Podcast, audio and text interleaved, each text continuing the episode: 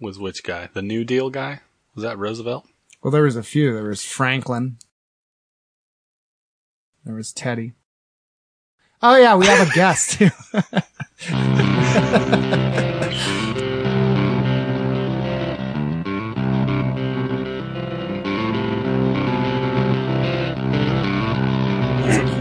Don't say anything that will get me indicted in a court of law. promises, promises. Boner joined the military, right? In Growing Pains, he like joined the Marines or something. I thought that was uh in um uh the Wonder Years. His friend joined the military. Is Oh, Maybe it Boner? it. Does Boner know, too? But I remember. Did he I have a hard on for the military? I thought I remember they go like, "Oh man, it's like hard losing your friend, and it's just like this weird thing." And it was Alan Thicke, and he goes, "But it looks like there's going to be a boner in the military or something like that." Something like and that. I was like, "Ah, I can't take this seriously." I don't know how. Yeah, welcome to Tales from the Ditch, starring Sean Allen Moss We're here with Tales from the Ditch. and Seth Jacob Wildshoot filling in for NPR reader Bill Foster. We're in page 15 of Roosevelt's book, Who Cares? Um, talking about polio. Page 15. Roosevelt, standing awkwardly on one leg, decided that today was a day he should think about the incident happening on the border. With brightened eye, no. So we have a guest. It's not Teddy Roosevelt. Spoiler. Uh, Mike Cox. What's your middle name? Lee. Oh, well, there you go. Mystery solved. So that's the end of the episode. we planned Thanks to do 60 on. minutes trying to guess his name. oh, we were supposed to say we had stuff to win. Shoot. Oh yeah, we don't know what it's going to be yet, though. Here's the thing: You're doing a giveaway. We're doing a giveaway hmm. in honor of you being here. Hmm. Something based on hmm. this podcast will result in people having the opportunity to win tickets to Stryper. That's true. Yeah. Stryper, the band. You guys know who that is? I Nope. I know. Nope. it's a Christian band called Stryper. They're all about so like you, you you had similar like hair bands, right? Like maybe Def Leppard or the Yeah. Scorpions or something like that. Right. They're like that except Christian. Ah. And instead of like a scorpion or a rat or something like that, they're all about bumblebees, pretty striped bumblebees. I'm black trying and to blow smoke at the mosquitoes so they get addicted to nicotine and eventually die. How's there even mosquitoes in in here right I now? don't know. It's cold. Hey, Mike, how you doing now? I'm Mike works at the church, um, and he has been a big support to me both the church. theologically and criminally. So, Huh.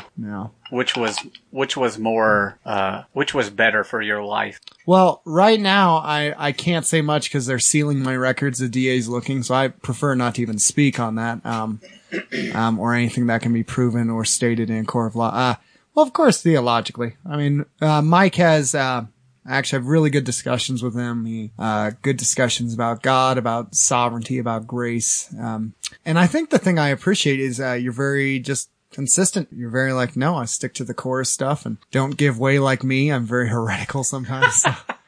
I think I'm just more like, eh, well, who's to say on stuff? And you're like, God, he's to say. Like, no, it's this. So yeah, uh, theological. I've known you since you were 15, 16, Fifteen, I believe. 15. You and your no good brother, Ryan, Yep. that I saw recently. I don't know. Mike, what are we even doing here? Do you even know? The smoke is thick, Oh, sorry. man. and uh I can't see Sean anymore. Well, and I want you to know I'm not really sorry, but I felt like that's what I'm supposed to say. So, Sorry for what? oh yeah, good point. Uh, Rich. uh, Mike, I've known you since you were. Actually, how long have I known you? Uh, I don't Probably know. since you were I thought it was 17 or 18. 41 years in March. You were in high school, I believe, senior in high school when I first The I- I don't of remember wonder. meeting you. acquainted. The earliest memory I have of you is you showing up at a mall, and uh there was some malfeasance For a and there fracas? was- Yeah, yeah. Yeah, I, I legally have to state I wasn't there. Fracas that never happened. Nothing ever happened there. Yeah, yeah, nothing went down. And it never will, right, guys? You know who I'm talking to. um, yeah. Yeah, it was always it was always interesting. Um, they were like, "Oh, uh, we need to go to the mall." It was kind of like the town when he's like, "There's a couple people I need you to hurt really bad, and you can never ask me why." It was kind of like that. It was like, "Hey, we need to go to the mall and do this thing." Uh, yeah, I was just thinking about, actually this morning I was thinking about how strange it, it is that we had friends who were just so eager to hurt people Yeah. that you Yep. didn't have to provide an explanation. No. Yeah. Yeah. You, you just called and there they were. Yeah. It's kind of nice. Like, and that's the thing. I mean, uh, It was kind of sweet. I didn't- in its own way. I didn't know you well, but I knew that Seth, who may probably wasn't there at the mall that day. I, I don't think he was. Um, Confirm or Seth deny. said that I needed to go, so I did. Hmm. You know, simple as that. Loyalty. Yeah, there, I, I will just say this. There's there was a quote from a movie. There's nothing like having a bunch of your friends show up with guns. It just there's a Hmm. just something about it. Where are you going, Sean? Have you abandoned this podcast like you've abandoned reason? You and Seth, Ah, uh, I would say, in your past lives, before you became acquainted with Jesus, Uh huh. you guys had a rage. I feel like, like uh, on. something I would call maybe like a flexing rage or a clenching rage, right? spoiler, still got it. I mean, but it was different because, uh, I mean, like we, around town, you'll hear stories about these episodes that may or may not have occurred. And you'll hear the protagonist is always the person with the, that flexing angry rage where, you know, Seth, he'd have a vein in his neck that would pop out Mm, and it would be all, all crazy Bane-like. right. And uh, Mike, you would have the dead eyes, and you would just like uh, be prepared to walk into whatever it is. And I never had. I feel like I never had that. Uh, You, you didn't have a marker. I had more of a sad rage. It was when you were drinking mainly. Like, and so my I- instead of drinking. flexing muscles, I was just like I would just be apathetic and just go kind of limp. I would still. I felt like I brought out Loose? anger in you several times. You did. I mean, I would get angry, but like that was the thing. In order to uh, be in like a physical confrontation, I would have to be mad. I couldn't fight somebody that I didn't hate. You know what I mean? I would have to be. That's why you hate enraged. everyone. Yeah. If you hate everyone, you can fight everyone. I know You that's what I'm saying. I never don't had that turn it ability. off. I never Yeah. had that ability. Yeah. it was, it weird. So it was interesting though because um, even though we were different in that way, we would still be able to get along and like have some type of unity. Even though like I def, it was like what you know, which of these people at the mall in the parking lot right now is not like the other, and it was always me because I was always there, like not squaring off. You know what I mean? I was just in a regular stance, kind of like Shaggy on Scooby Doo, and I was relaxed and not uh See, but not intense. see, but that was your advantage because nobody was suspecting Yeah. Sean to, to come from the corner. Exactly. He shows up in slippers and I know it was crazy. yeah, because I feel like everyone's been regaled by my stories. You know, regaled is that It's the regaled. word? Regaled. You've does that word a lot mean? of Let's people. get down to the brass tacks. It's I've regaled. I am actually curious. I want to know from your perspective when you were. I mean, I.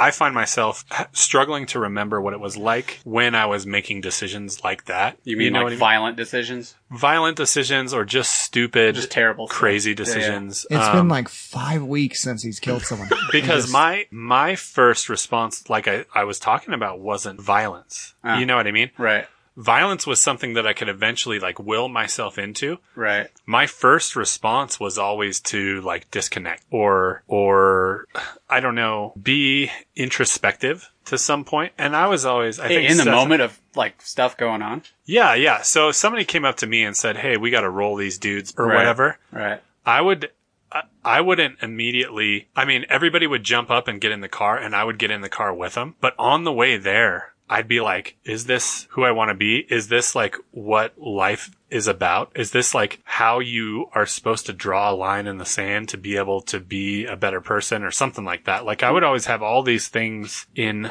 my head just You- you had a was weird. conscience. Yeah, kind of. what? I didn't have a conscience, Oh, but I was voice just I always ignore. like, always. Something made you hesitant at first. Well, I wasn't even hesitant, but I was like, if I'm going to do this, I want to do it for a real reason. Ah, I see. like reality, like my whole life. I don't know how we're talking about me when the subject is Mike right now, but That's right. um, So you're I a always find a way Keep to turn it to me because I'm the most important. Yeah. So I, this is weird to talk about. I, my entire life, like, was a disappointment, I should say. all of my fantasies or things that I admired were not based in reality. Yes. Does that make sense? And I think that's true for most Yeah. people. Yeah, yeah. Like whenever I'm like thinking of some, whenever I'm thinking of being a whole person, the outward things that need to happen in order to make me whole are not real. Not and could attainable. never could never be real. And I would know in the moment that that's something that's not real. And so that's why life was such a disappointment because I'm like everything is never going to be as good as I can imagine. And so how can I take steps to achieve the closest thing? And my, th- this was my entire, this is why I was always so easygoing because I found that work. I found that people enjoyed my presence more when I wasn't arguing or angry or throwing fits. When Seth was the opposite, Seth was never easygoing. Seth would always be argumentative and Hell to the angry. no. Hmm. And people, and people, People would always, to be around him. people, people were drawn to him, Right. but people would be so frustrated by him. Mm. Yeah. And I, at the same time, would play the opposite, knowing that it's kind of exploiting the situation a little bit, but I would play the opposite. And so, all that to be said, I would spend, I still spend 10 years trying to figure out one day. You know what I mean? There's like something in the past where I'm just still, there's all these things that I still haven't arrived at the truth about. And so I'm always trying to like get on that as quickly as possible so I can make decent decisions before things happen, even as a teenager. And so I remember a lot of situations where it was like, get in the truck and let's go do something violent. And you're thinking about it the whole time there. I, I'm, I'm thinking about how this brings value to my own life. Ah. See. and nobody else is. And so I was always different in that. So what I, I want to know because I don't, I still don't understand it. Cause Seth, anytime I ask him, he goes, slag off. And he's drunk in his underwear and he throws a bottle at me. I tell him to get out of the band. Yeah. What, what are you thinking? Or are you thinking at all? In that moment, somebody tells you, you got to go do this thing. You're about to jump in the truck to do it. What's going through your head? fear for sure. That's the first thing is um a a definite underlying fear like oh man I'm gonna get hurt I'm gonna get in trouble. Uh, but after a while, after doing it a couple of times, you just shut that voice up and you go for it anyway. Wow. And that actually makes you, that actually hardens you more because you're, well, for me personally, because I knew I had that fear and then I always had to like put up this front, like I wasn't afraid, then, then, uh, there was like a duality, you know, within me. Like I knew who I actually was, but other people didn't. And so that just forced me even more to put up more walls, to isolate myself more, and to just like take it, always take it to the next level. So I think it was like survival, you know? I don't know if it was like cognitively like, oh, I need to think this way or I need to get excited about this. It was just like, you know what? Life is dangerous. Uh, people are a threat. And so just take out every threat that comes your way. And, and be loyal to those who are loyal to you, but don't get close to them. Like keep them at Right, a distance. right. So that that way you never have friends. Like you know, I don't I don't ever remember trusting anybody except for when you know like my brother would have moments where he'd try to talk some sense into me, or after Seth got saved, he would try to talk some sense into me. But other than that, man, it's a very like survival mode, isolated, distrusting reality. So I, I don't even know if I was like, th- there was no thought process. Maybe at first, but after a while, you're kind of just like, shut up, let's go. So that loyalty, I, I kind of feel uh, the same about that. The loyalty that I'm showing in that moment was self-serving, Totally. but I did. I didn't act like I didn't show that. I acted like I'm just a loyal person and this is what I do. Right. You, you had to act like you were down for your friends. Exactly. But that in kept your friends reality, around. I'm like weighing those options and saying Right, like, how right. can being lo- is being loyal right now going to do enough for me or my reputation or whatever? Right. And and I think it's you know there was a couple of situations and these this, this was a grace from God where I mean I'm in situations with cops or whatever and it's it's literally brought to my attention very clearly that I'm I'm looking at some serious prison time if I don't stop. Yeah. Yeah. And and I don't think for me like ratting anybody out that wasn't an option on the table because number one then you're you're pushing away this group of friends and then you're going into prison as a rat Yeah. and people are going to find out. Yeah. So there were a couple of times where, you know, situations arrived and God kind of used, he used that. I didn't know it was him at the time, but I look back and I'm like, oh man, he, he was putting the brakes on that I wasn't willing to put on. Hmm. And, you know, that's not to say that I don't deserve to be in prison. I, I deserve hell, but for some reason, it's because he wanted to, I'm not there. Yeah. I'm not in prison. So, Yeah. I found a connection. So, um, and there's two layers to this. So a lot of this, I think, if you look at, uh, we can find connections, especially with young men, um, with mental health. If you are depressed and anxious, if Right. you feel unloved and unwanted, if you feel constant anxiety, and feel no release from it, but then you're introduced to a group that goes, okay, we'll affirm you, we'll love you. There might be this, I, I don't know, just for me, like my, um, non-Christian answer to depression was, well, I need something that'll make me not depressed. And it'll be these guys affirming me. It'll be these guys doing it. So I do whatever it takes to get them to affirm me. And it never really gets rid of the depression because really it's just, tr- uh, dealing with some of the symptoms. It's okay. I'm just coding over the depression, just Right. uh, little moments where I don't think about or feel, but still there. And subconsciously, I think I'm going, no, I know I need to be affirmed. I know I need to be loved and accepted. When you feel complete anxiety, um, that's why in some, certain situations you snap and are impatient or you're worried or tense or you respond in that way. If you always feel hurt, you'll most likely feel angry. And if you're always in this mode of anger, then if someone touches a nerve or responds, that that anger's going to be towards them, but never, uh, and I'm going to get into a different layer of this later, but you never really deal with the heart of it. It's just the symptoms of, okay, I sleep around. That takes away the sadness for a few minutes. I, I get in a fight. That takes away my need for affirmation in a second. I do this. It gets rid of the rage, but never deals with the core of it. And that's why I think, uh, in some degrees, and, and I'll get into the other one later because I know someone's going to ask a question about this. Grace actually speaks to mental health because if you are hurt, you will hurting, you will hurt people. If you feel hated, you're going to hate people. But if you feel loved and accepted, it is amazing what grace can do that you actually go, I, I don't have to fight and I don't hate them because I feel so loved.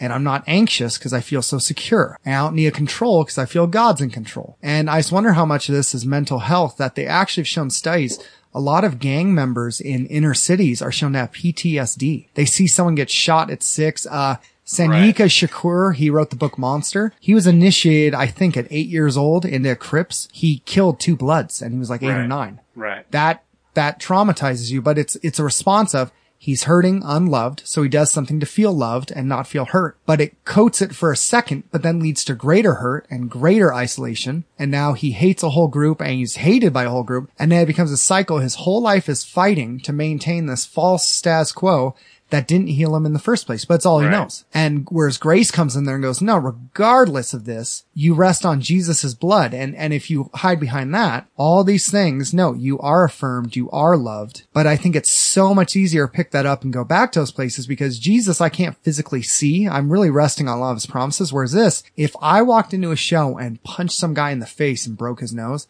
I immediately got affirmation. Right. To have tough guys tell me I was tough was just, I'd get this rush immediately. And I, I wonder how much of these guys, if you look at and you look at their relationships, your relationships and mine, how much was uh, depression, anxiety, uh, not feeling loved, not feeling accepted, not feeling affirmed, all things that in the gospel we see we really are all those things Right. and by a father who doesn't ask us to do evil, who Right. doesn't ask us to do things. So I, I mean, I don't know. What do you think about that, Mike and Sean? Um, we're gonna have a break from our sponsors in 30 seconds. Um, Washo Wieners, you're always a wiener with us, uh, serving fresh hot dogs since never. Go ahead, guys. Sean's pointing at Mike. I I think uh, I I would hesitate to use the label mental illness, but I totally resonate with what you're saying, and I think that uh, only because like mental illness, that phrase carries with it a lot of. connotations that I don't agree Yep. with now because I've been through that whole, you know, taking psychiatric meds and stuff for years. Um, but I would say I can remember distinct moments as like a really young teenager, maybe 14, 15, where I saw, I saw dudes just get laid out, just, just beat. and I realized, oh, or I thought, you know, I, I, thought that I had come to this realization that, oh, that's what life is. Life is this dangerous reality where I need to fight for survival and I need, I need to, I need to do something to protect myself. But it also connects to another point you were making. If you go further back in my past, I don't think I felt that at home, you know?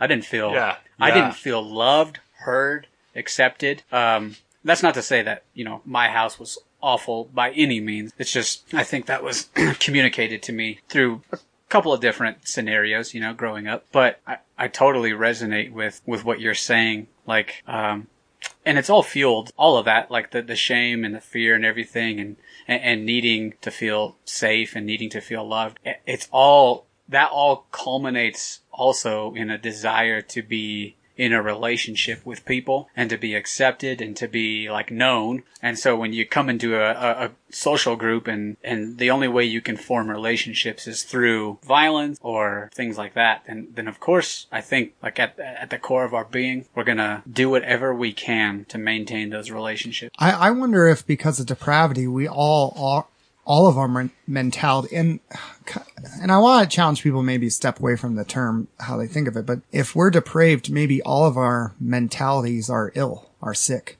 Right. Like if we're all depraved, we all mentally have some state that is sick or unhealthy. Totally. Or there's a sickness. But the other layer I wanted to bring up is, uh, even when you get into like bipolar schizophrenia, even if, uh, there is a biological component, I know some people debate this and think about this, even if you do that where, you know, there is a chemical issue, that person still in that process, um, wants to know even in that illness, even in that maybe defect they feel of, oh, there's something mentally wrong Well- to be affirmed and loved and Right. cared for. And what, what were you gonna say though? Cause you said something changed in your mind and mental illness. I know there's a whole, there's a whole level to this because you get into stuff of bipolar, schizophrenia. So what do you think, what kind changed on your mind? Cause I know you, uh, dealt with medication for, was it, do you mind me saying what was No, it no. for? Yeah. It was for bipolar. right. Okay. And- so what and- changed? and depression and stuff. Uh, well, first, I was gonna say I think there's an underlying assumption when when somebody comes into like a, a, a psychiatrist or psychologist's office and they're not doing well, the assumption is there's something wrong with that. There's something Yeah. wrong with you not doing well. When I think actually in in the from a biblical worldview, of course things aren't going well. And of course people are struggling. And of course they're sad. And of course they're angry. That makes a lot of sense. And so I don't agree with that underlying assumption that we should be happy and that everything should be okay. Right. And I think that is the assumption a lot of the time. But what changed for me is, uh, it's not that I deny that there is a, a biological component sometimes. I think there, there is. Um, and, and it would be, I think it would be foolish of me to say, like, I experienced quote unquote bipolar and depression and now I'm totally fine. That's, you know, I think that's an erroneous way to think about things because that's using my experience. That's your story. yeah. Right. And, and kind of just like plastering it across everybody. when I, I think what changed for me in how I view mental illness and things like that is uh, a lot of the problems that I was told that I had turned out to actually be not just specific to me, but these are human problems. Right. Uh, Yeah. things like struggling against hopelessness, um, struggling with despair, struggling with, um, I don't know, anger. Those are, those are common to everybody. And I think it's foolish to say that you, you shouldn't be that way. But on the flip side, I also know that, uh, there are some people who have genuine experiences of, like, let's, let's use bipolar, for example. They have genuine experiences of really low depression and then really high seasons of mania Totally. and uh, I don't doubt that. And and uh, I think it would be foolish for us as Christians to try to make some sort of pronouncement on a global scale and say mental Ill- mental illness doesn't exist. Just gospel. Right. Well, that's one thing that I have to say. I have so many things to say right now. First of all, what I was bringing up about how I'm so different than you guys, but still found myself in the same situations. That's, you made the point I was trying to poorly. What, you made it well. I made it poorly. Was that I'm experiencing these things too, just in a different way. Totally. It's a human thing. Yes. It's not like a specific mindset. Right. And even furthermore, like Seth brought up gangs, uh, and how like you want that affirmation and Right. you want to hate another people. I guess tribalism may be a good word to explain it, but I hate that it's such a popular word now, so I don't want to use it, but I guess that kind of defines it well. But You're so anti do you think it's any? Do you think it's any coincidence that, that a Democrat and a Republican had the exact same colors, and honestly, with the exception of bats and guns, the exact same uh, verbal discourse with each other about stuff? It's a human thing. It spans everybody, Right. even like the suburban mom Right. who's ultra ultra Democrat. Different. Yeah, exactly. And through your experience, I believe the fact, like you said, that grace um, changes that, I think is is spot on. But the danger, like Seth said, people saying just gospel it. Um, I feel like in my situation, when I came to Christ, it was because people gave me a lot of promises Right. about Christianity that weren't They true. just weren't true. So, so like people would say, Hey, all of your apathy, all of your hate, all of your fear, all of your rage, that's all going to go away. Right. That's all satisfied with. And, and you don't find that in scripture. Yeah. So I don't know where that came from. And you don't find that in Half the in prophets ask God to kill them. right. He's like, Like exactly. here's, here's Elijah begging God to murder him. So in a you cave. said, Seth, like that you're resting in the power of the blood of Jesus, in the promises that you are a loved child and that Right. you have a good father. You're resting in that promise, but you're not necessarily feeling that in the moment. But that false gospel was what I was told. And, and actually, I got saved hmm. into that false gospel and I hmm. feel like had some kind of fa- false gospel of they'll all go away or false gospel of resting in the. false gospel that and it was half of it was me Yeah. misunderstanding and half of it was me being told the wrong things and this is why i dig so hard into like people like furtick or or falwell or whoever else that provide this false gospel because i think it's so damaging because Oh, it totally the is. power of christ has has saved me and kept me mm. Right. and nothing could take me from his hands right. but I feel like it was quite a battle with this, what people call organized religion, or with what I would call people who are preaching a false gospel. It was quite a battle to separate myself from what they told me were truths and understand the real truth, the scriptural truth, the truth that is given by God, because I was told the wrong thing. So I got to this point where I'm like, okay, I'm a Christian now. I'm waiting for this satisfaction that I was told I would have, this ultimate satisfaction that And you solves still all my felt like problems. crap.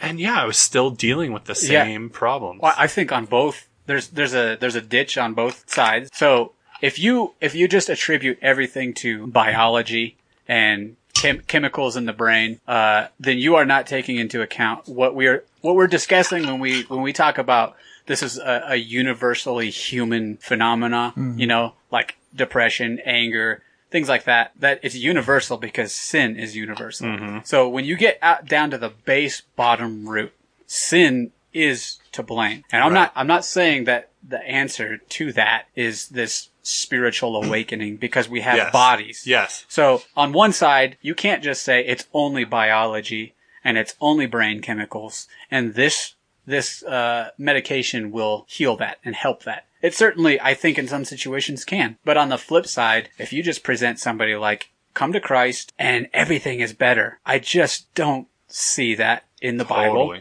And it doesn't take And into that's ac- the false gospel of just, just to be clear. So the false gospel is become a Christian, everything will just go away. Right. Okay. which Just is to be clear. wh- which is totally contrary ah, to Oh, false gospel. Not th- there's many. no, it's the. That's I it. mean, you the- heard first. the very first call from Jesus is to take up your cross every day. Yes, yeah. An instrument of death. It's not going to be a pleasant experience all the time. But you, like Seth is talking about, you can have, you can hold on to by faith and by the power of the Spirit, you can hold on to the hope that this, this isn't all there is. Right. And there's something else coming. Right. And that includes a new body. So right now we have bodies that are corrupt. Like our brains, absolutely. I think you were spot on, Seth, when you said that all of our faculties, all, all of the things that make a human a human are broken. Yeah. And you're not going to get that full, complete healing here and now. It's just not going to happen. So that Including our biology and potentially chemical exactly imbalance in the brain. Exactly. Yeah. So if you deny if you deny that we are body and soul as one unified, complete being, then you're going to fall into one of those ditches. You're either going to be over spiritualize it, or you're going to think it's just biology. There's even like I know that the ditch has two sides, and I'm ruining the analogy right now.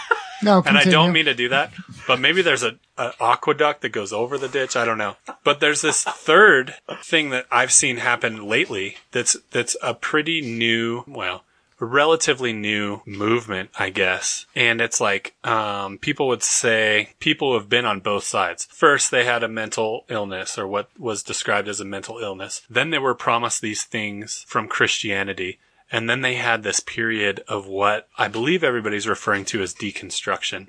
And I've heard it so many times on, it's another word that it's being overused and it's frustrating to me. You know what I mean? But it's like the Mike Gungor and all those folks who just like have said, Oh, we've, we've gone through all of this and now we've really figured out the truth. We've distilled everything and taken out all these impurities and now we found the truth. And the truth is kind of this, um, what's the guy? What's that guy? The Velvet Jesus Love Wins guy. What's his name? I can't Rob remember Bell? his name. Rob Bell. Yeah, it's kind of like in that camp, Yeah. and it's I like have a there's this- heretic Rolodex in my there's- pocket. it's like there's this there's this period of deconstruction and then once you've gone through this deconstruction finally you're on this right path and it's like I don't want that either. I don't want deconstruction. I want reconstruction. Like Right. I want to be I still have the same desires that I did when I was 2 years old. I want to be like a whole person. Right. I want to be fixed. I want to stop having all of these mental illnesses or Right. physical illnesses or whatever. I want better. And I've always known this is inherent to me. I've always known that there is, there has, like I was created and designed for something better. And I'm always looking for it. And yeah, scripturally, I do see where I am made better. But that's the frustrating thing. We talked about time travel a little bit last week on the podcast, but it's like, it's that already, but not yet Yeah. it's uh, been declared but not been executed yet, or however it works, or Right, your right. eschatology may play into it. But either way, like finally knowing the truth has been um, cathartic for me, Totally. you know, and Yeah. like being told lies, even lies in the realm of Christian thinking, has been absolutely uh, detrimental to like my my mind and my soul, you know, and Yeah. it's so frustrating. And anyways, that's why I don't like uh, Joel Osteen. Uh, I, Good reason. So I, I think this gets in that whole, the duty of the whole. Um, um, I think this falls into the, we kind of think it's either or instead of both and like, what if you have someone who has a biological component that's really there? Uh, fine. That doesn't mean there's not metaphysical concepts underlying Totally. it. So you can go, They're both. There's both. yeah, like you can say, hey, and, and let it treat what's mo- meant to treat. Biological is not going to he- heal a spiritual issue. So say like this, you have a guy who has a mental problem and they say, we can prove you need this medication. And you know what it'll do? It'll treat the physical. It's a physical response and maybe help with some of that. It doesn't mean beneath that, there's not also things of within this illness. I'm feeling isolation. I'm feeling sadness. Yeah. I'm feeling longing. I'm feeling wanting. And we can do both. That's why I think when you counsel pe- people, you need to say, you know what? You might say you have a problem with sleeping. You might need help with sleeping. Yes. But within that sleep, you might have issues though of depression too, or things that were contributing to that biological. If say like, say you already had something that physically made hard to sleep, but then also within that you have anxiety or sadness or lack of love, and that compounds it, makes it even worse. So let them do what they're supposed to do. If you, I don't expect when they stitch me up when I have a cut for that to heal my feeling of being unloved. Yeah. But that doesn't mean it's not still there. I think of the guys who were lepers, they physically had something that needed to be healed, physically Yes. healed. But from being a leper, they also need to be healed of, hey, they were outcasts, they were left right. on the street, they were ignored. So I have no problem if a guy says, hey, my doctor says, um, I need this because there is something in my brain, maybe, uh, from fetal alcohol syndrome. right. There's something going on. Okay. That doesn't mean that A, there's not spiritual things compounding it, making it worse, or B, that after they start treating that, you go home and go, well, physically I'm a little better in this one area, but I'm still feeling these things that the doctor, I get he's not a Christian in maybe in this scenario, that he's saying, well, you're supposed to feel completely better. No, maybe it treats a physical, uh, you know, element that was there, but overlooking that within that, um, there was also some spiritual elements that they missed. Right. And you know what? I don't blame him. He's a doctor, not a pastor. Right. He's seeing only the biological going, okay, we'll treat it. And maybe it's not that these medicines aren't working. Maybe it's just, well, they treated what they could. Yes. It was meant, it treated to the extent it could the physical aspect, but there was more than physical going on. So that's why you meet someone and go, fine, take the pills if you need to, but also deal with the wounds from your father. Also deal with the love you need from Jesus. Also deal with the healing you need from being victimized or hurt. And it can be both and. I have no problem with a Christian saying, I take pills for sleep, but I also pray about the anxiety I have on those sleepless nights and the emptiness I feel. Cause it's, Biological is not going to necessarily treat spiritual. Now they can work together. The biological, if you're struggling spiritually, biological may make it, um, harder or more apt to give up or feel, oh, I don't even want to try. Like if you have cancer, it's going to affect your energy. It's going to affect, Right. I don't want to get up and pray. That- so they can kind of play into each other. But I think there's some overlap of let's deal with the spiritual and physical instead of saying, why isn't the physical healing the spiritual? And why isn't the spiritual healing my broken arm? It's like you can have, I think some over, is that making sense? Like just some overlap Yeah, totally. that we are multifaceted people with many layers. It's, I, I would I would I would push it even further and say there is always the both the both c- combining. So there's it's always a case of both physical and spiritual because that's what we can't divide the two. And so Mm-hmm. Like yeah. you know Galatians five talks about the fruit of the spirit. Uh, you know if if you think that you can have uh, patience with people and not sleep for five days straight and still be patient, you're an idiot. You're not. I'm sorry. Like yeah. but Yeah. you're not thinking things through. You're you're spiritualizing what scripture says. Like maybe one of the ways that God develops and grows patience in his kids is by helping them sleep. so Yeah, we- totally. We, always try to like divide things up. And I don't think that's what the, the biblical authors were trying to do at all. Absolutely. And God is sovereign over science. Exactly. Like he It's a created common your body, grace. like the way memories are formed and your Yeah. and your body repairs during sleep. Like Right. God created it that way. Right. I don't think I don't think that the the Church of Jesus Christ needs to make these sweeping declarations on things like this. This is a case by case basis. Absolutely. it's not sinful for me to pursue healing through the common grace of a well educated psychiatrist. no. It's- I You're being glib right now. No, I'm I'm Glib.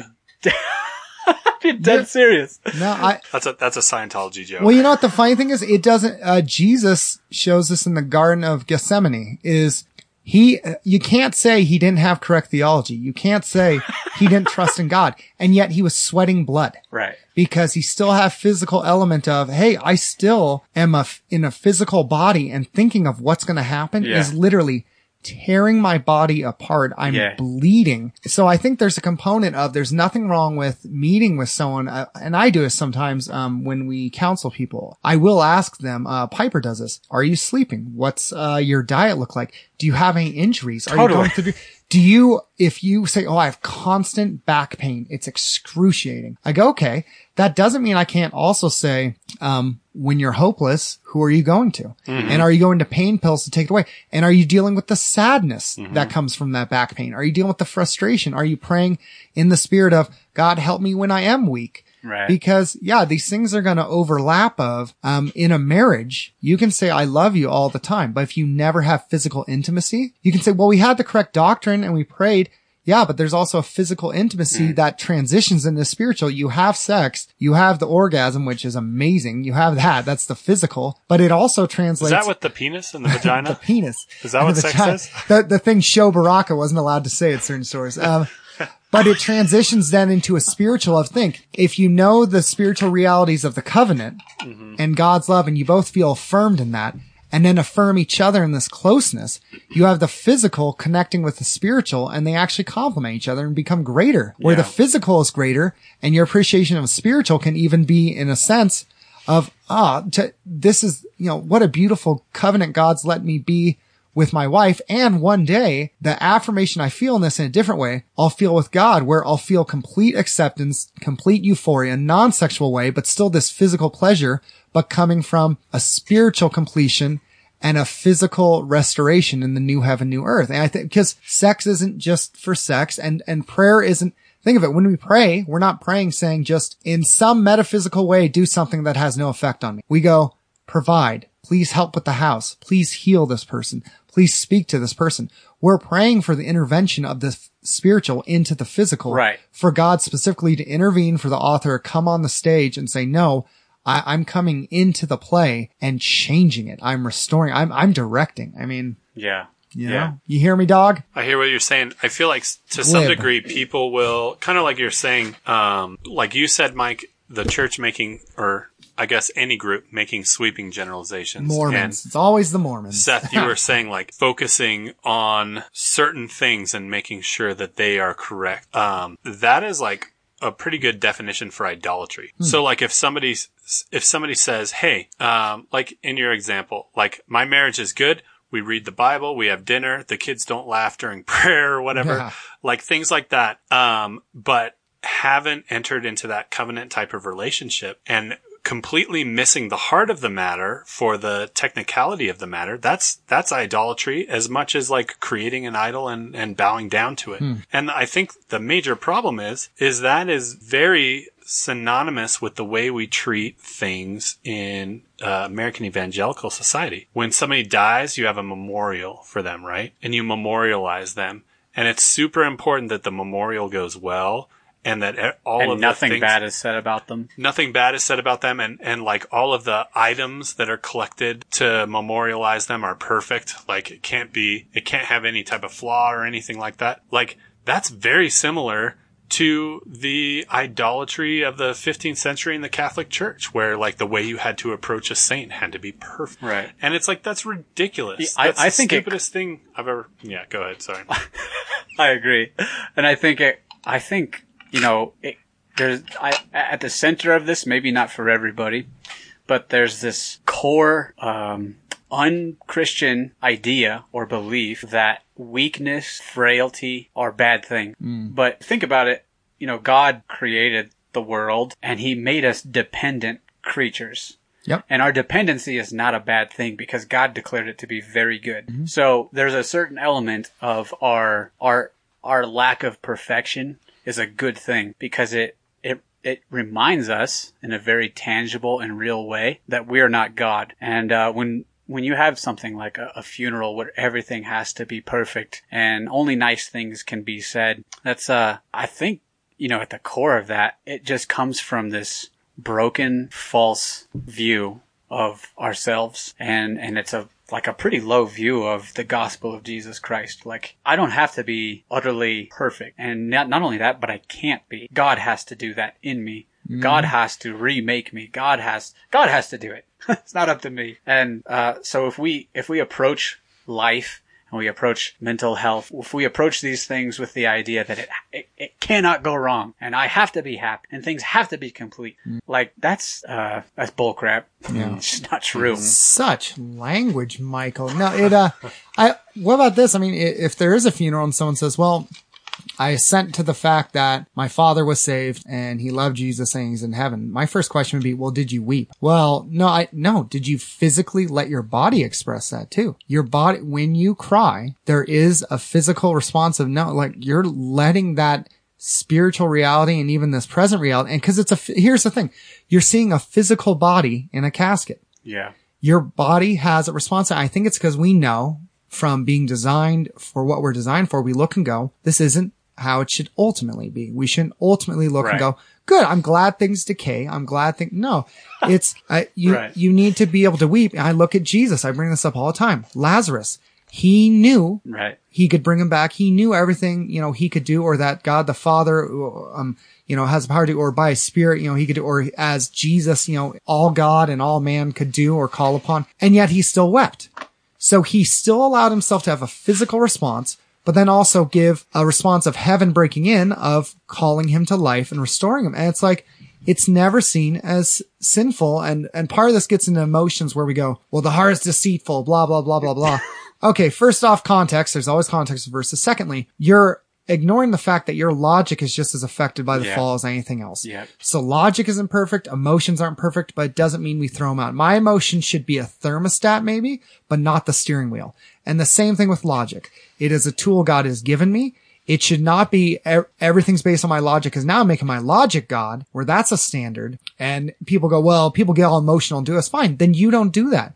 Just because something's been abused, I can do that with anything. Don't throw it out. Calvinism's been abused. Don't throw it out. Well, I've seen people abuse this with authority. Well, we don't throw out authority. So I think we need to once again look at the person and the complete person and say, okay, they're a physical person. They're a spiritual person. They're maybe someone's son.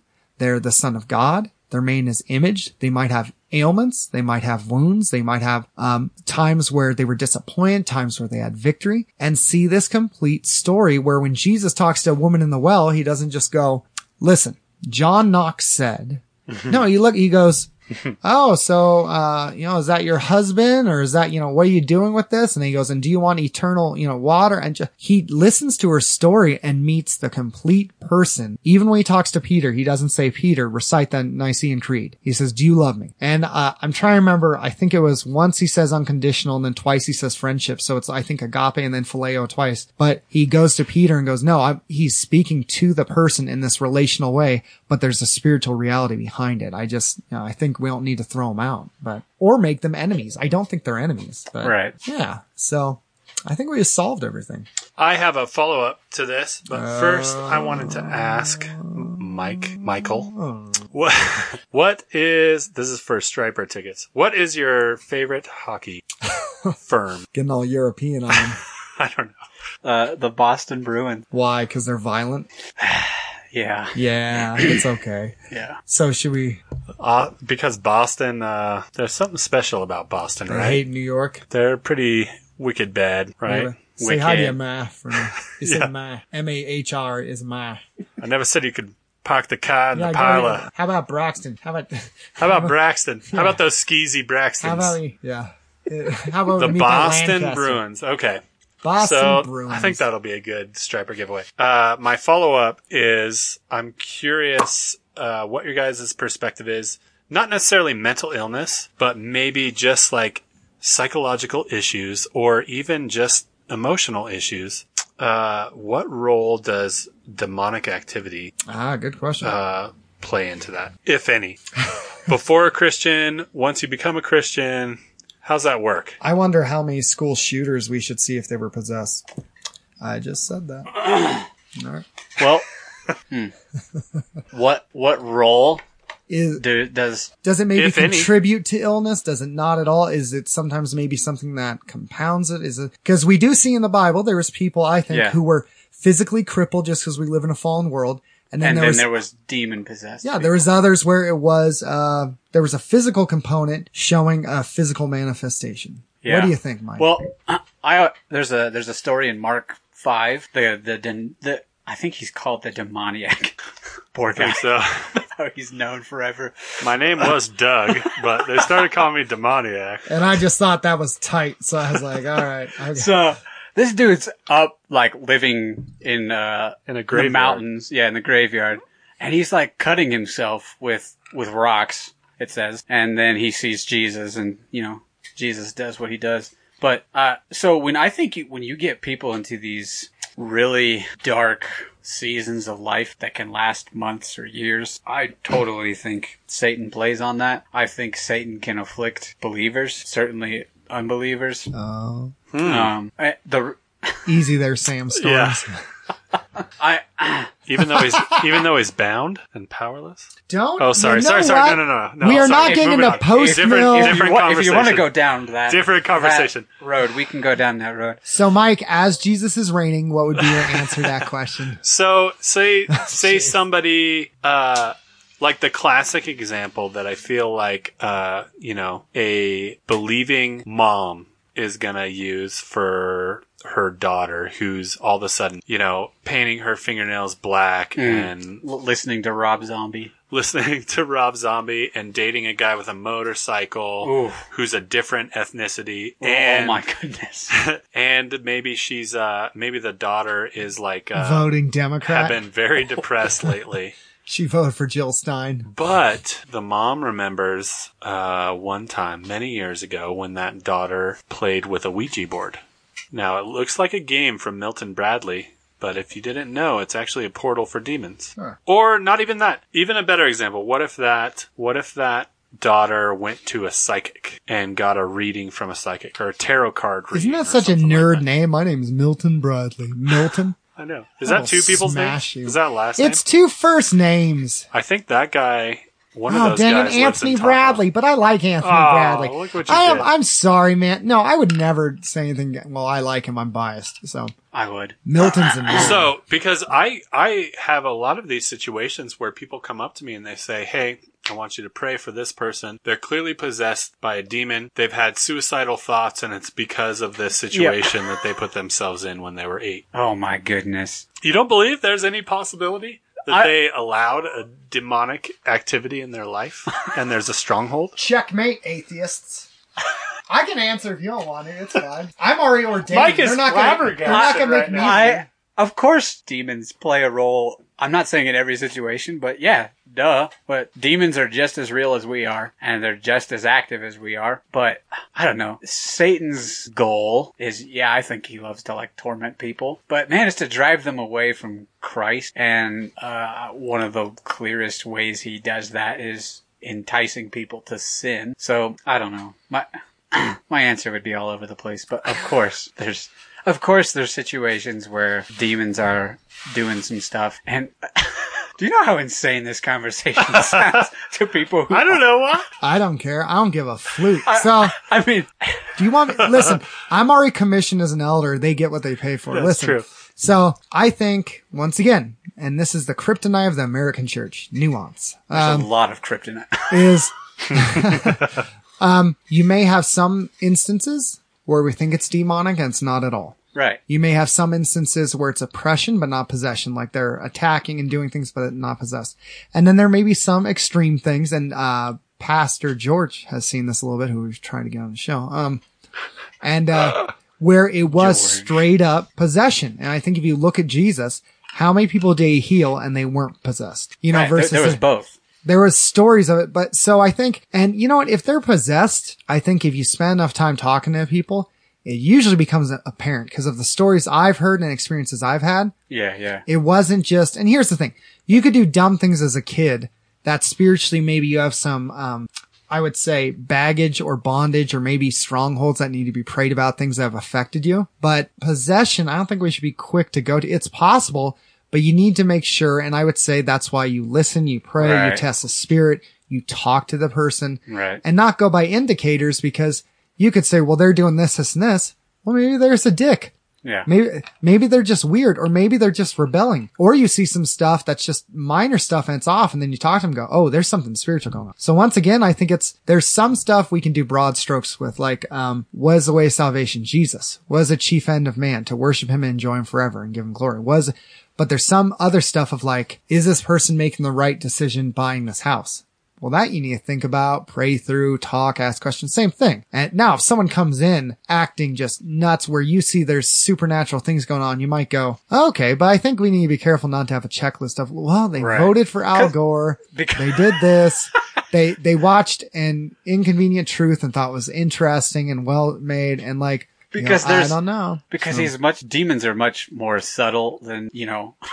Most of that is fed by cultural garbage, but man, Satan's much more subtle than that. And he's not stupid either. He's been Right. doing this for, I mean, the planet's existed what, three billion years? So he's been doing this six thousand. So, see, Do you know I mean, the Bible? all 6,000 years of the garden, he was doing now. Doesn't it say in the Bible the best trick the devil ever pulled was making the world? That is, that's in, uh, that's in second robes. yeah, yeah. okay. Let me clarify this question. Do you think Be there's a more ambiguous. I there's want you to some be people out ambiguous. there who can be like the demoniac and experience a demonic situation and neither biological medical stuff or emotional uh, needs being met will work until the demon Yes. is cast out. Yes, You do think that. yes. Now, do you think that the um oh, what what do you think, Seth? Yes from you too? He nodded his head. Yes. Okay. Do you think uh, that the church regards that with as much seriousness as it should? No. I think we need to get on our Pope hats and hit people with some holy water and just spray them in the face. No, I think, um, there are, cause I've seen this in other countries too. There are some people of like, no, you're going to need to, um, really, Jesus himself says this. yeah, yeah. Like this kind can only come out by prayer. Prayer. Yeah. I, I think Satan just attacks us in America differently and in our arrogance. Yeah, we I agree. Since we don't see it a ton here, it doesn't exist. No, I think Satan goes, well, they're a sensational extreme culture. If they saw this, it might make them believe God exists. Instead, he goes, fine. I'll make him fat, make him sin luxury. And by fat, I don't just mean Sean. I mean like, I mean like, you know, luxury, just, um, gluttony and slut, just in comfort. The Where, fat of the land. well, yeah, fat of the land. And it says the fat belongs to the Lord. I just want to point that out, but Chris Um, Farley. it just, That's why we know where he is. Us, I think it's more subtle where he goes, I'll slowly lead them down the road of hell where in their comfort, they're sipping wine by the fire while the house burns down. Whereas other countries, he goes, no, I'm going to scare them. Like, especially a fear culture. He goes, no, I'm going to possess them. I'm going to threaten them. I'm going to do this. America, I think we'd sensationalize it and maybe believe in God more. So I think he attacks us. Here's the thing. He knows where to attack us. He's not stupid. He, he's going to go, oh, Peter. Well, I could say, hey, Peter, do you want to betray your friend and ruin your life forever? Instead, he goes, they're going to find out you were with them. They're going to kill you. They might injure you. Hmm. No one will know. It's, Think of it, you're kind of justified. There, what if he's not the son of God? And what does he do? Yeah. He betrays him three times and then goes, Oh my gosh, what have he, what have I done? And runs away weeping and, and he knew where to hit him. Even So- when you bring up Peter, it reminds me of like when Jesus is like, get behind me, Satan. Yeah. Because he said, nobody will ever, uh, get their hands on you or something like that. Yep. And yeah, it's See, the- subtlety. yeah, the subtleness is not saying, hey, uh, disbelieve the testimony of your Lord. It's saying, hey, It's like come up with a Be different agenda and, Yeah. and, and align yourself with that agenda Defend and pledge your- allegiance to Yeah. that agenda. yeah. Defend your friend, Peter. allegiance. Peter, you can't let him die. Defend your friend. You're sticking up for him. You, we're supposed to have victory. And he goes, yeah. And then he speaks and Jesus is like, get behind me, Satan. And he's like, why did I say that? And just, he, uh, yeah, he, he So doesn't, good. he doesn't need to possess us because he's given us porn. He doesn't, he doesn't need to, Come on, man. Why you gotta do that? he doesn't Good need, point. he doesn't need to kill us because we're doing it ourselves. And he doesn't need to divide us because we already hate each other based on politics. He goes, there, we're doing the work. It, it's, it's, it's like saying, why aren't you stabbing them? They're slinging their own wrists. He, we're already killing ourselves. Evangelicalism has had gun in its mouth the past 40 years. It's just slowly pulling the trigger. What does that So- gun look like? Um, it's red, white, and blue and has false promises inside. Um, but, uh, yeah, I think, I've, let, se- I've seen that gun. yeah, I know. I, I My own friend it. had one of those. I Yeah. it's on that. I hey, just because I don't want our kids knocking on the door being ridiculous. What do you want to close with? Last discussion or last question, Sean? I was just curious. Um, what do you think about kids saying the Pledge of Allegiance in school? For the love of, that's not a short one. Dang it, Sean. You asked me last discussion. It is eight o'clock. Listen, You got time for this? yeah. So, Here we go. You got time for fake mustaches? uh, all right, we're we're going through the Sermon on the Mount at our church, and I think this is the perfect uh, place in the Bible to go when discussing pledging allegiance to someone or something. And Jesus is pretty clear that from our hearts, He demands total and full, complete devotion and allegiance. And there is no ifs, ands, or buts. And he calls out the, the, his, his listeners. He, he calls them out and says, don't be like the hypocrites. And then you ask the question, well, who are the hypocrites and what are they doing? Well, they're the ones who are devoted to something else in their heart. They give lip service to God by praying and fasting for everybody else to see. But in their heart, they're, they have an allegiance to something else. And it's not God. It's not the God of the Bible. so, I think the same thing here. You you can't have two allegiance. You really can't. And uh, I I'm not one that's given over to nuance very often, so I understand why. I might I could be wrong in this, but when you are pledging allegiance to a country and all that it represents and all that it does, and you're pledging yourself to align with its goals and its ends, uh, when in reality this country's probably it's I- look at world history. Countries don't last that long. Nations aren't around that long. They come and they go. Uh, i'm not going to pledge allegiance to anything other than jesus. And so i'm going to teach my kids that. And i would base that on things like the sermon on the mount and in the book of james where it says you know, it, James condemns a divided heart, a double mind. You can't have full devotion to this thing and then full devotion to Jesus. Uh, you have to give up one of, and uh, so I'm not saying that we do that perfectly as Christians. Of course we don't.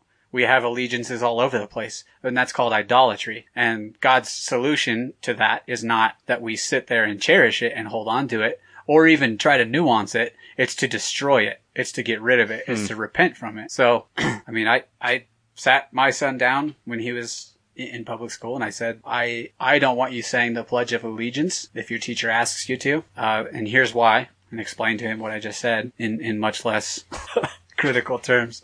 But that's my answer. Fascinating.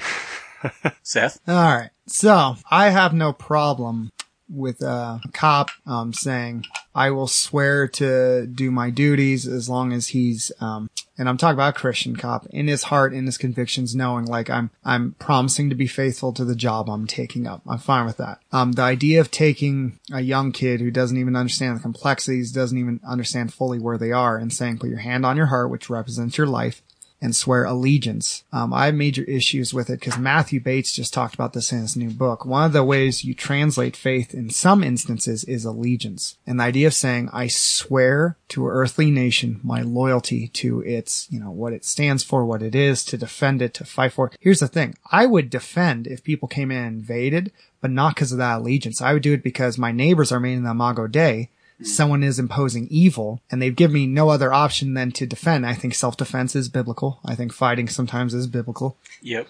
And I would do it out of that versus I just don't see in the New Testament or the early church um, this idea of you have to pledge loyalty to a earthly nation, especially this, because we'd be making a law, and most would agree with this, or, or a belief or statement or a command to Christians that isn't universal. And we don't make commands that aren't universal. Like if you command one Christian, it has to be all of them. Cause most if I said, fine, you have to pledge allegiance to North Korea.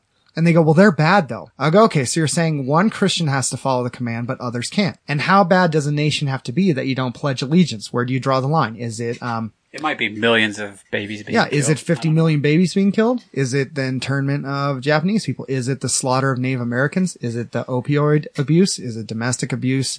Uh, oppression of the poor? Is it the divorce rate? Is it prostitution? Is it pornography where women are being raped? I mean, so where, I mean, it just, a- and if someone disagrees with me on that, obviously I'm not going to break fellowship. I don't hate them, but I think most of the arguments I hear are, well, you're supposed to do this or, well, how can you, that's not what I mean. Well, how can you hate freedom versus, um, it says to love my neighbor. It says to seek the well-being of all, you know, flourishing. I want to see cities do good and, and be a blessing in there and, uh, that people are made in the Imago Dei. But if you notice it, it's, that's for all people. Even the nation my nation hates. Um, even the people who don't look like me. I want to see my neighbor flourish. And when you ask who's my neighbor, well, whoever has a pulse is my neighbor. Um, so that means, yeah, I want Americans to flourish because they're made in the image of God, not just because they're Americans. And I don't think there's anything wrong with having a fondness for where you live because those are people you're in community with. You know them the most. You see them. But when I say, you know what, I want Putin to uh, repent and see God. I want to see him flourish, and I want um, uh, ISIS to repent and uh, see reconciliation. I want I want all the socialist countries to uh, see God, and I just don't feel comfortable saying uh, on my life I will give my loyalty to this country and having to make all these exceptions. Well, unless I do, well, unless it was this. Well, and I usually hear American answers, and here's the thing: I don't see it in church history with the fathers and I don't see it in the New Testament. I see, I, I just see the opposite of it. And it's not that I hate this nation, which it's funny because I've had family members fight in multiple wars. Um, it's, I have an allegiance to God and I don't even want an ounce of that to purposely be devoted to something else or, or start going, well, if America hates that group, so do I. I no, I want to see all of them flourish. And, and I just don't, with depravity, it's odd to me that we go, well, our nation, like we're the good guys, they're the bad guys. Well, depravity says we're all the bad guys. There may be practical situations where you go, well, they're directly doing something evil. Um, but I just, yeah, I, I, I wouldn't subscribe to it and I would let my son follow his conviction, I think, but I also would be very strong to encourage him to dive into it because having, you know what the funny thing is? And I read this. They don't even do this in Russia. Russia, they don't make you take a loyalty oath every day at school. Uh, and we see them as the enemy. And yet we every day go, I, every day, hand on my heart, I pledge my life to America, you know, the same America that had the Trail of Tears. So, and, and it's great. I support the ideals America is based on and the ethics, but in practice, um, I don't see it as this perfect nation. The only true allegiance I give is to Jesus. So I'm going by that. Hmm, compelling. Don't look at me like that. I would say this this flag that we're pledging allegiance to, these colors don't run. This has always been the same amount of stars, same amount of stripes. It'll never change. Never it has it changed. had different number of stars in the beginning. You're a No, for 2,000 years now, ever since George Washington crossed the Red Sea, this country has been the Christendom, the replacement for the Jews that the world needed. See, I tried to be charitable, and you're just being a snarky little I Mary know. Sue. I'm being a jerk. Here's what I. Here's how I feel you know what? You're a real patoot. You know. Sorry to say. You know. You know, me and Oh, I know. me and America, we have a funny relationship. It's okay. It's okay when I do it, but other You people can value America without worship. So- Yeah, so I would say this. Hmm. I do feel very privileged to live in America. We are. I think that I have not just white privilege, but I also just have Here a go. national privilege where I get to say things like this and joke about my country and even say bad things about my dictator or president or whatever you would call it. Um, I can abstain from voting. Yes, you can. That's Not everybody fine. has the ability to abstain from voting, but I can legally. Um, and there's a lot of privilege. So I, whoever I owe that uh, privilege to, God. yeah, if God has given me the ability uh, to be in a nation that's so privileged, I do appreciate that, and I don't want to take that lightly. And I, I know that sounds like I'm being snarky, but I'm serious. I wouldn't take that lightly. I Chris do Farley like the didn't fact. take anything lightly. I do like the fact that I can be critical of it. That's true. But that being said, that's your favorite part about America is that you can hate America. That being said, I, if I could honestly say this, I feel like there are some things that could be better.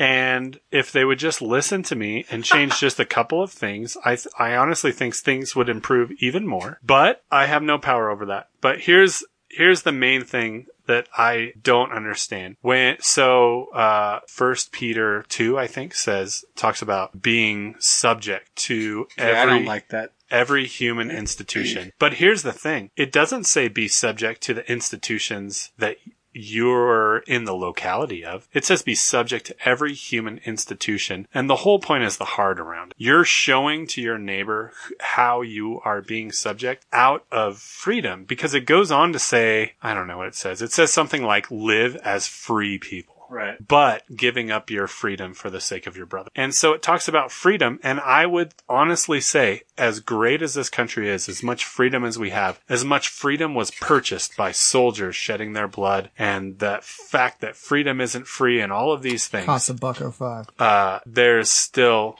a very sinister lack of freedom in the United States of America, especially when you consider it, um, when you consider it in the fallen world before anybody knows true freedom. Like we know true freedom now in Christ, but we will know true freedom even more when we're apart from sin. And the fact that we aren't, and the fact that you, the United States of America or any other great country, what's the best country besides America? What's a good one?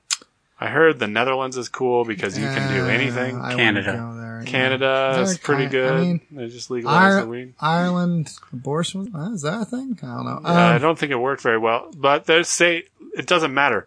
Whatever nation is on this planet, we're subject to every human institution, but we still don't know true freedom until we are liberated from sin. I heard Texas is a great country. That's a no. I but what you're saying that's the key part. I am subject to authorities, and I will try to be obedient to the law as much as is possible. It doesn't say I have to swear an oath of allegiance Right. with my heart. And and I think New Zealand's do, uh, dope, right? Like that was where they filmed Lord of the Rings. That's a cool place. I mean, Uh, they're, they're cool. some of those icy countries, the weird white people, like I, I guess. I mean, um, Norway, we got a lot of listeners from Norway. they got a lot of books there. It's Pretty socialized. I think their tax rate is like 45%.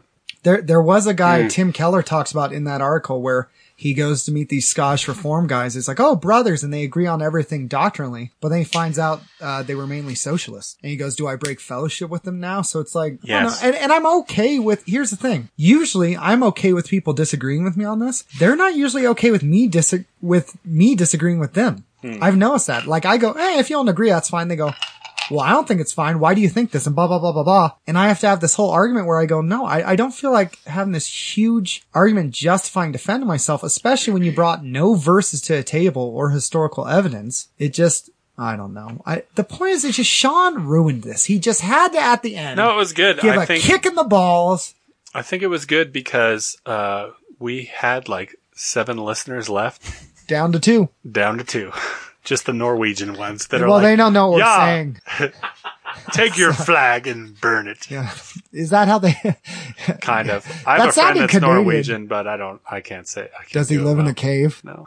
Wait, what? burn down crosses and Mm, black metal. black metal? I'm just thinking of He black. loves uh loves beer. Is it the guy I met? at Yeah, that. you Oh, met well, he's, oh, well, now I feel rude because, Shout out to Guna yeah, he's a from cool Norway. dude. Have you guys seen that show Norsemen? Yeah. Pretty funny. Very historically accurate. Um, all right, we should wrap it up. So Do you want to make that the question for the tickets? What you, is that it? Or are we going to make that, Yeah. going to put that on the post? I'm going to do another one. Yeah, we'll we'll Okay. make this work. It'll be Are good. you going to actually so post on Facebook or will it be me? we will. I'll do it, and nobody will see it, and then you'll share it, I'll and then a share week later, people will look at it.